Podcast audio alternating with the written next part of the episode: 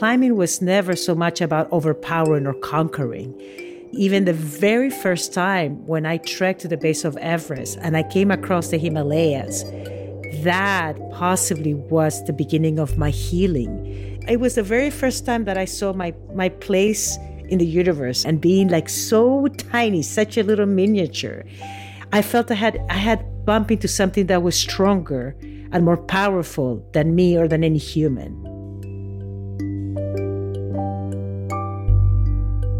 Silvia Vasquez-Lavado summited Mount Everest in two thousand sixteen. She's the first Peruvian woman to climb Everest and the first openly gay woman to climb the tallest mountain on each continent, known as the Seven Summits. Her trip up the world's tallest mountain was part of an incredible journey toward healing, from sexual abuse when she was a child and from alcoholism as an adult. As she climbed, she learned to let go of a dark past and instead embrace a world of hope. I'm Shelby Stanger, and this is Wild Ideas Worth Living. Silvia Vasquez-Lavado's memoir, In the Shadow of the Mountain, details her childhood in Lima, Peru, her immigration to the U S, and eventually her climb up Everest. The book is being made into a major motion picture starring Selena Gomez. Silvia didn't climb Mount Everest by herself. She hiked the eighty miles from Lukla to Everest Base Camp with five other climbers, three Nepalis and two Americans, all survivors of sexual abuse. The group came together as part of Silvia's nonprofit, Courageous Girls, which aims to empower survivors and help them heal by guiding them to Everest Base Camp. Once they made it to base camp, the group returned to Lukla while Silvia joined an expedition to summit the mountain. It was an adventure she couldn't have imagined when she was a young girl growing up in Peru. A note, Silvia's story involves a number of sensitive topics, including sexual abuse, alcoholism, and ceremonial drug use that could be triggering to some folks. Please take care.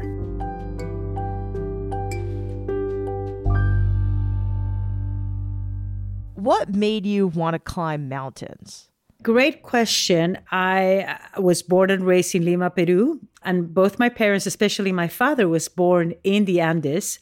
My mom's family, uh, they are actually from Huascaran, which is our tallest mountain.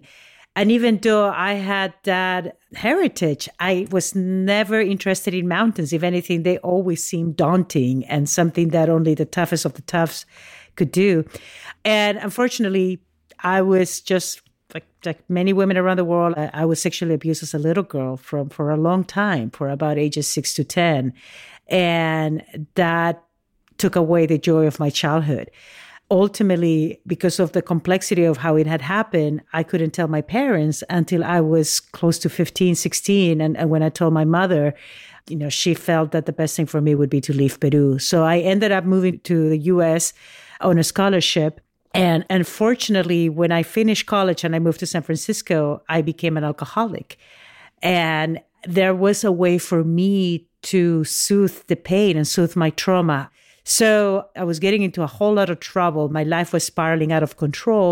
And I hit a point that I, I asked my mother for help. And so she had me come down to Peru and out of the blue asked me to do a session of ayahuasca, which my mother was not this new age kind of person. She was this very conservative Catholic woman. However, she had tried it and, and somehow it had resonated with her.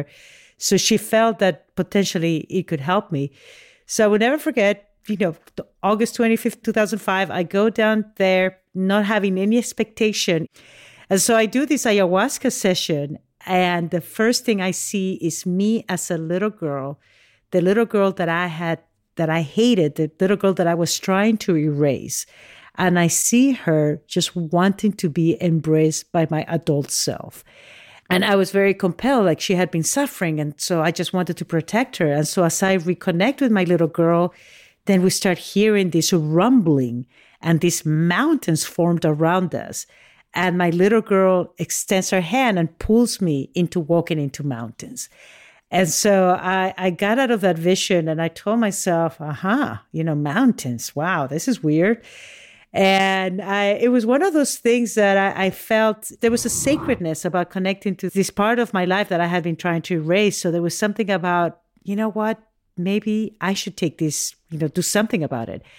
And I figure if I need to bring this massive pain, it would only make sense to bring it to the tallest mountain in the world. That's when I took myself to the base of Everest without any prior experience, not knowing what to expect. I was just following this, this crazy vision, something that was very sacred. And, and that is what started this, this whole journey for me. Silvia was thirty-one years old when she had her ayahuasca experience. Little did she know that vision would lead her to a full-fledged climbing career and the life she has today. When she reached base camp, Silvia made a promise to herself. She would come back and climb to the summit. But you can't just wake up one morning and climb Mount Everest. It takes training, dedication, and mountaineering experience. So Silvia decided that she would start by climbing the tallest mountain on each continent, working her way up to the mother of all mountains, Everest.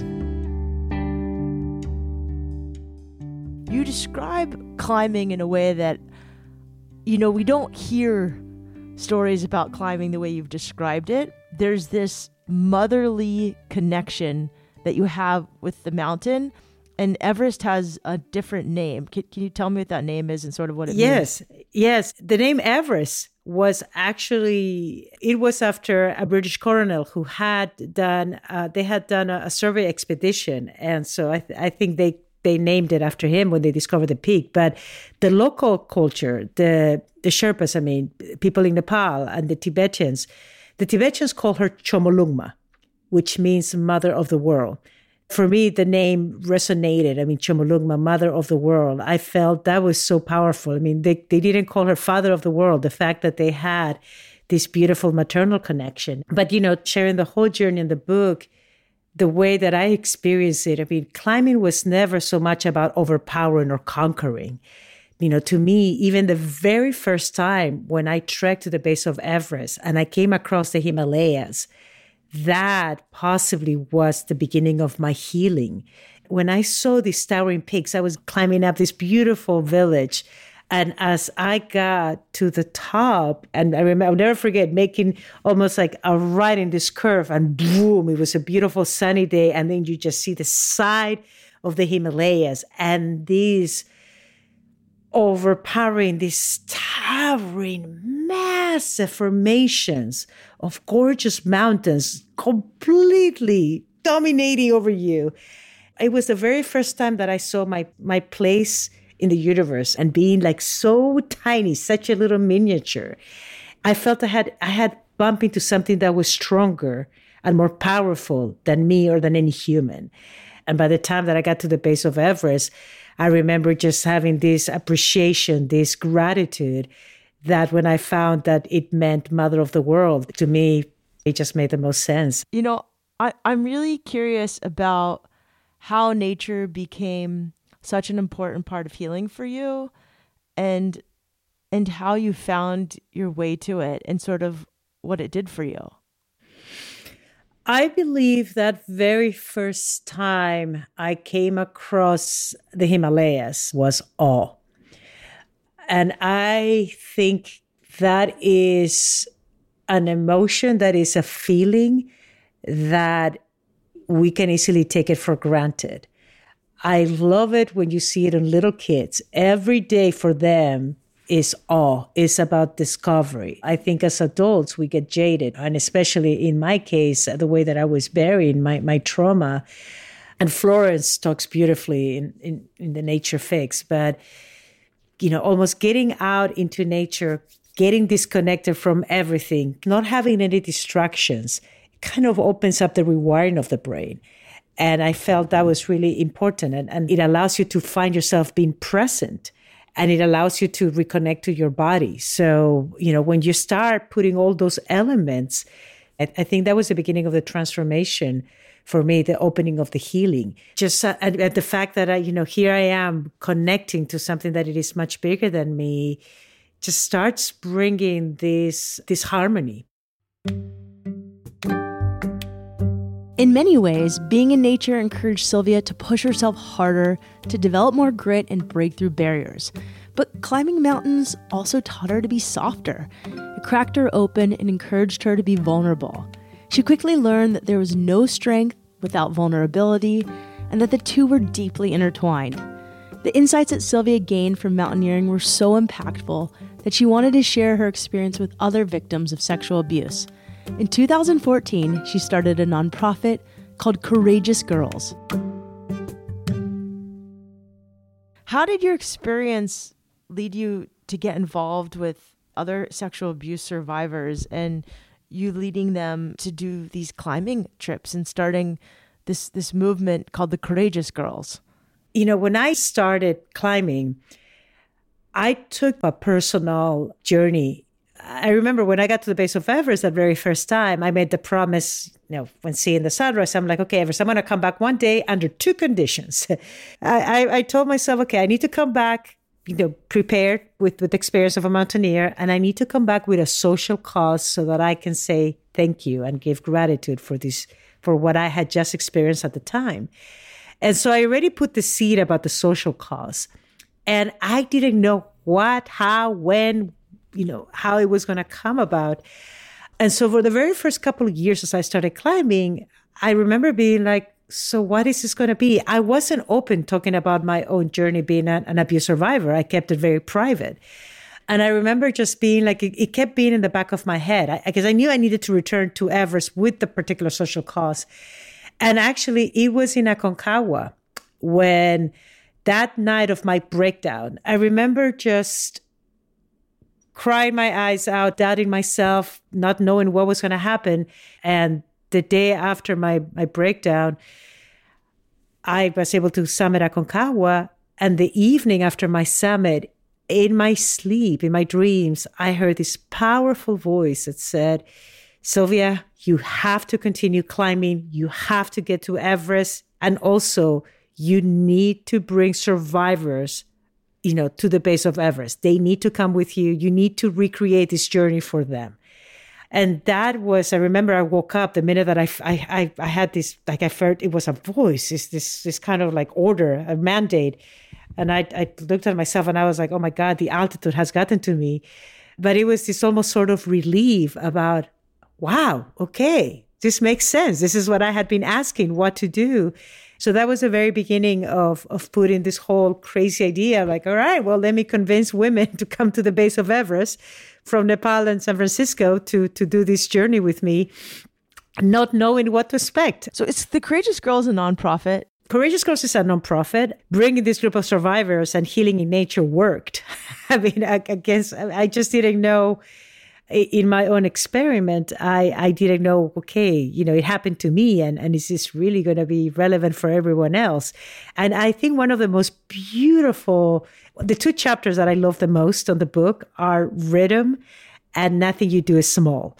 Because to me, it's almost, you can see the healing happening on those chapters. And and actually not just the healing, but the community that we're building and this this incredible sisterhood and motherhood. And and I, I what I also love about them is that you can tell from the previous chapters, I'm this neurotic person going like, oh God, what am I doing? But it is beautiful because it's, if anything, uh, it's one of these beautiful journeys that you can actually see the healing taking taking shape. Climbing from Lukla to Everest Base Camp is no easy task. It's about eighty miles and gains eight thousand three hundred feet of elevation.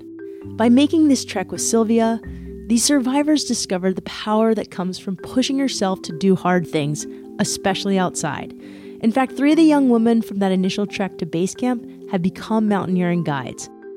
When we come back, Silvia reads an excerpt from her book and talks about challenges of the writing process.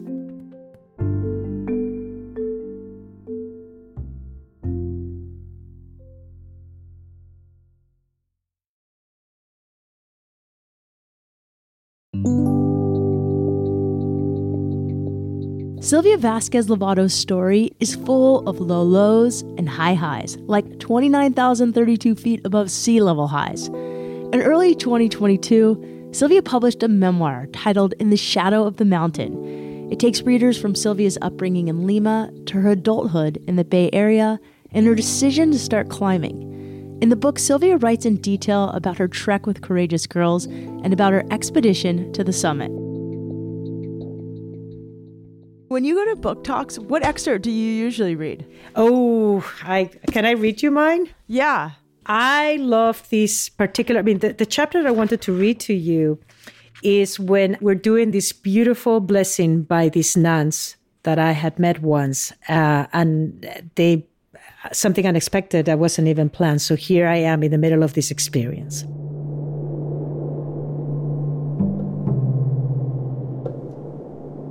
Lucy's eyes open and she meets my gaze. She smiles and quickly looks away, her fingers absently stroking the silk kata at her shoulder. I take a deep breath and close my eyes again. The sound swallows me. The nuns' voices become wind, divorced from any person or object. It moves freely, abundant and available for us to receive.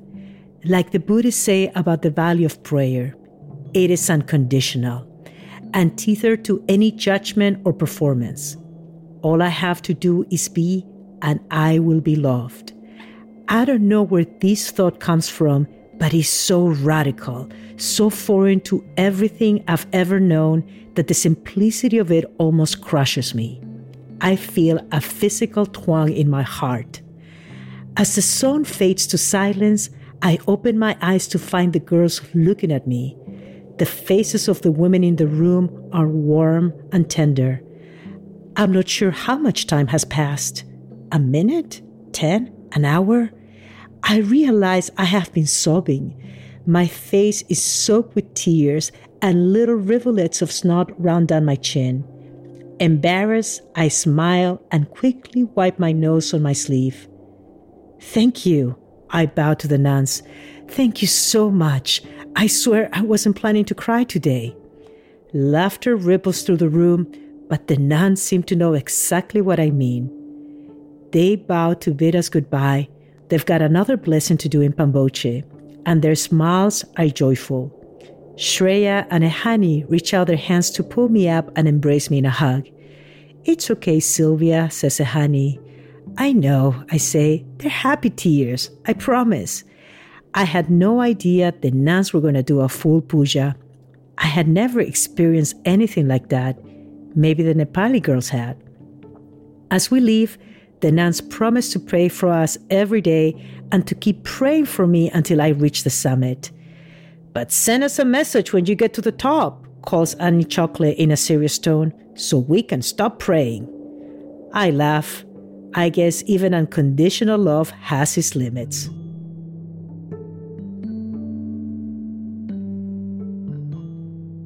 So much of your book is inspiring. Like I couldn't put it down. I I am blown away by your story and your ability to share it. So so let's talk about your book, In the Shadow of the Mountain. When did you first decide I'm going to write a book?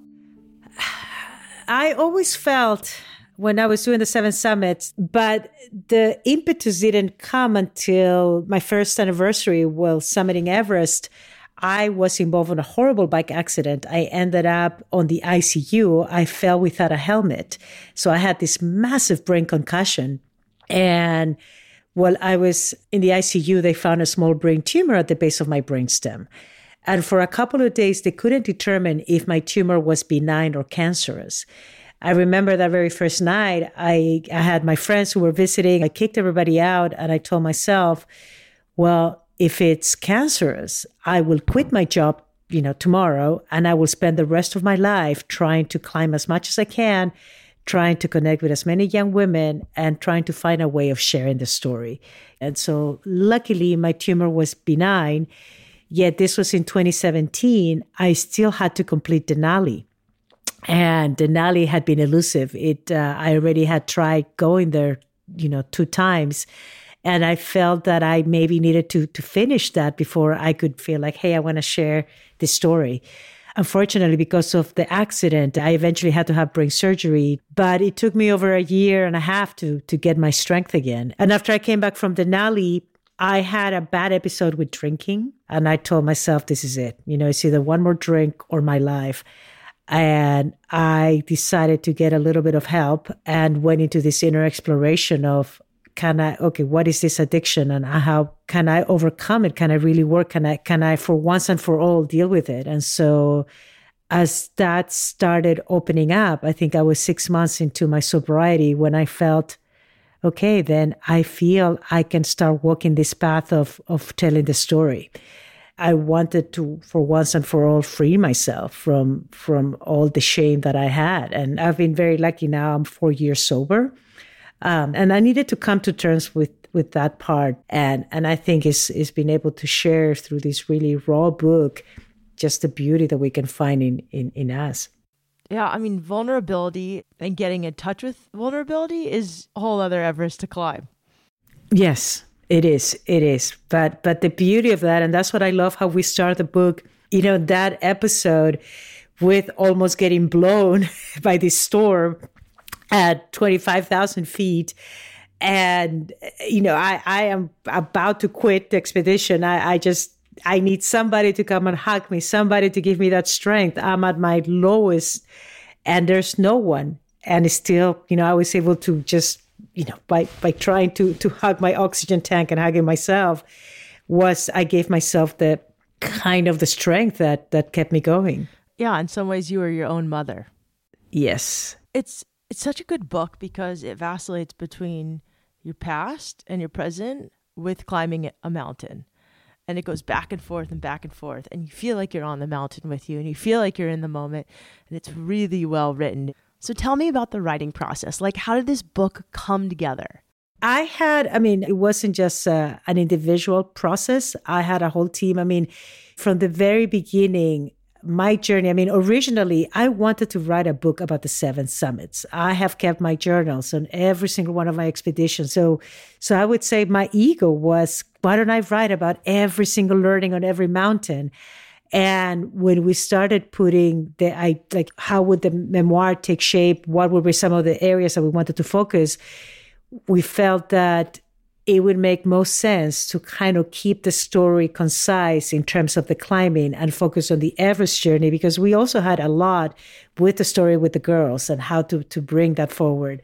And so instead of being more of a creative process, it became almost more a little bit of a business process. I mean, I was incredibly structured.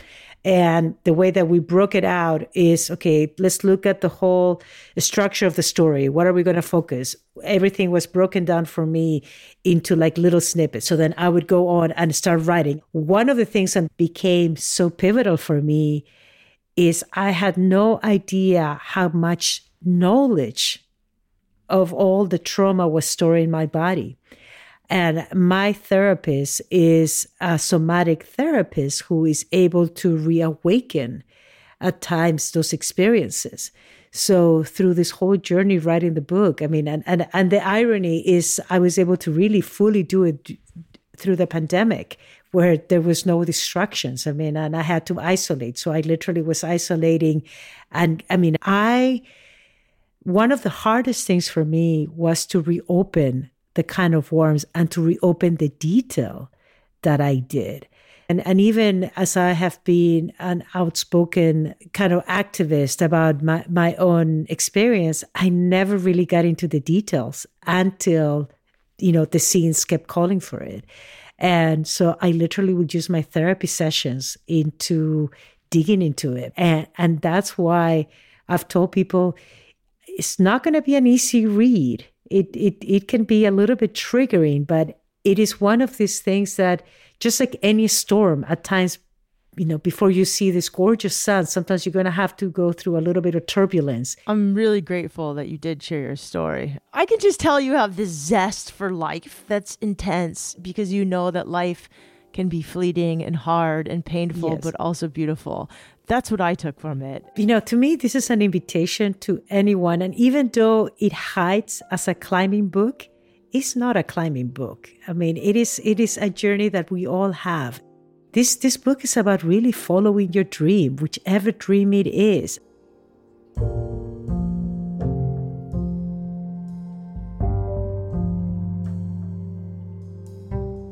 What's your advice to people who just want to get out there and pursue whatever wild idea they have? What I would tell all of our listeners is just take that first step. just go for it. As as as tiny as it could be, it could be a baby step. It doesn't matter. Just take it. Just trust it. Check it with your heart. N- not to make it too cheesy, but close your eyes, put your hands in your heart and ask, okay, is this is what we want? We want to follow it. Is this is how does this resonate? We have no clue how we're going to make it, but does this resonate in us? Yes. Okay, let me take the first step. I think we are the biggest manufacturers of change. It just, just takes that little baby step to just say it out. I think it's it's the very beginning of, of anything that it is wild. Okay, well, what is your next wild idea? I mean, you have so many. So, I mean, the, the biggest, biggest, wildest idea, which, you know, I'm putting it out there, will be to climb the tallest mountain in the universe, which is in Mars, and it's called Olympus Mons. What? The downside about it yet is like, if I go to Mars, I will become blind. So I'm giving myself, you know, maybe a couple of decades before I do that. I mean, I, I feel I still need to see things. I didn't even know this was a thing or like a possibility. It is, it is not, but that is as wild as I get. Wow, Silvia, you dream big. Mars. Well, I was, I was, oh, I, I mean, not expect one... that. Uh, short term, I think personally, I would love to continue the second Seven Summits, the second tallest mountains in the world. You know, I call myself a messenger of the mountain, trying to bring as as many people as I can, trying to to make it as, as inclusive. So, um, can I just ask you another piece of advice for listeners? Yes, y- using nature to heal from trauma. I-, I get that it's not just nature. There's therapy. There's like, there's a lot of ingredients, but if someone has had abuse or trauma, trauma is so sticky and it's not a straight line. Just any advice on, on where to start that healing? Yeah, I personally, for me, and, and you will see it on the book, I feel that what trauma sometimes does, it takes us away from our bodies, especially if we had had to endure something that was against our will. And so what I have found is that with trauma, we sometimes get disconnected to our bodies. And especially for me, the addiction was numbing it. And my humble advice, by being in nature, especially if we can give ourselves a little bit of time, and just by, by taking in the landscape, by taking in the environment, it will allow us to recenter and refeel ourselves, kind of rekindling that relationship with our own bodies. Just reconnecting, giving ourselves a little bit of space, I think it will give us a very first step of coming back to our bodies, appreciating that, feeling our feet touching the ground, feeling, you know, feeling the, our heartbeat if we get a little agitated, depending on what we're climbing, just being able to open up that awe. I would say for, for anybody who feels they're struggling, you know, nature will bring you that. And, and, and to know that you are not alone, to know that you're being held, that you're being witnessed, that, that you're not alone, that you're being watched in the most sacred of ways.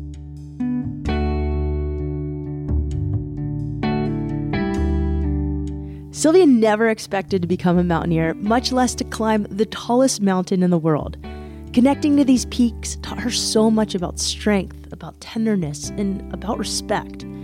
By sharing her journey, Silvia reminds us of the incredible healing and transformative power of nature.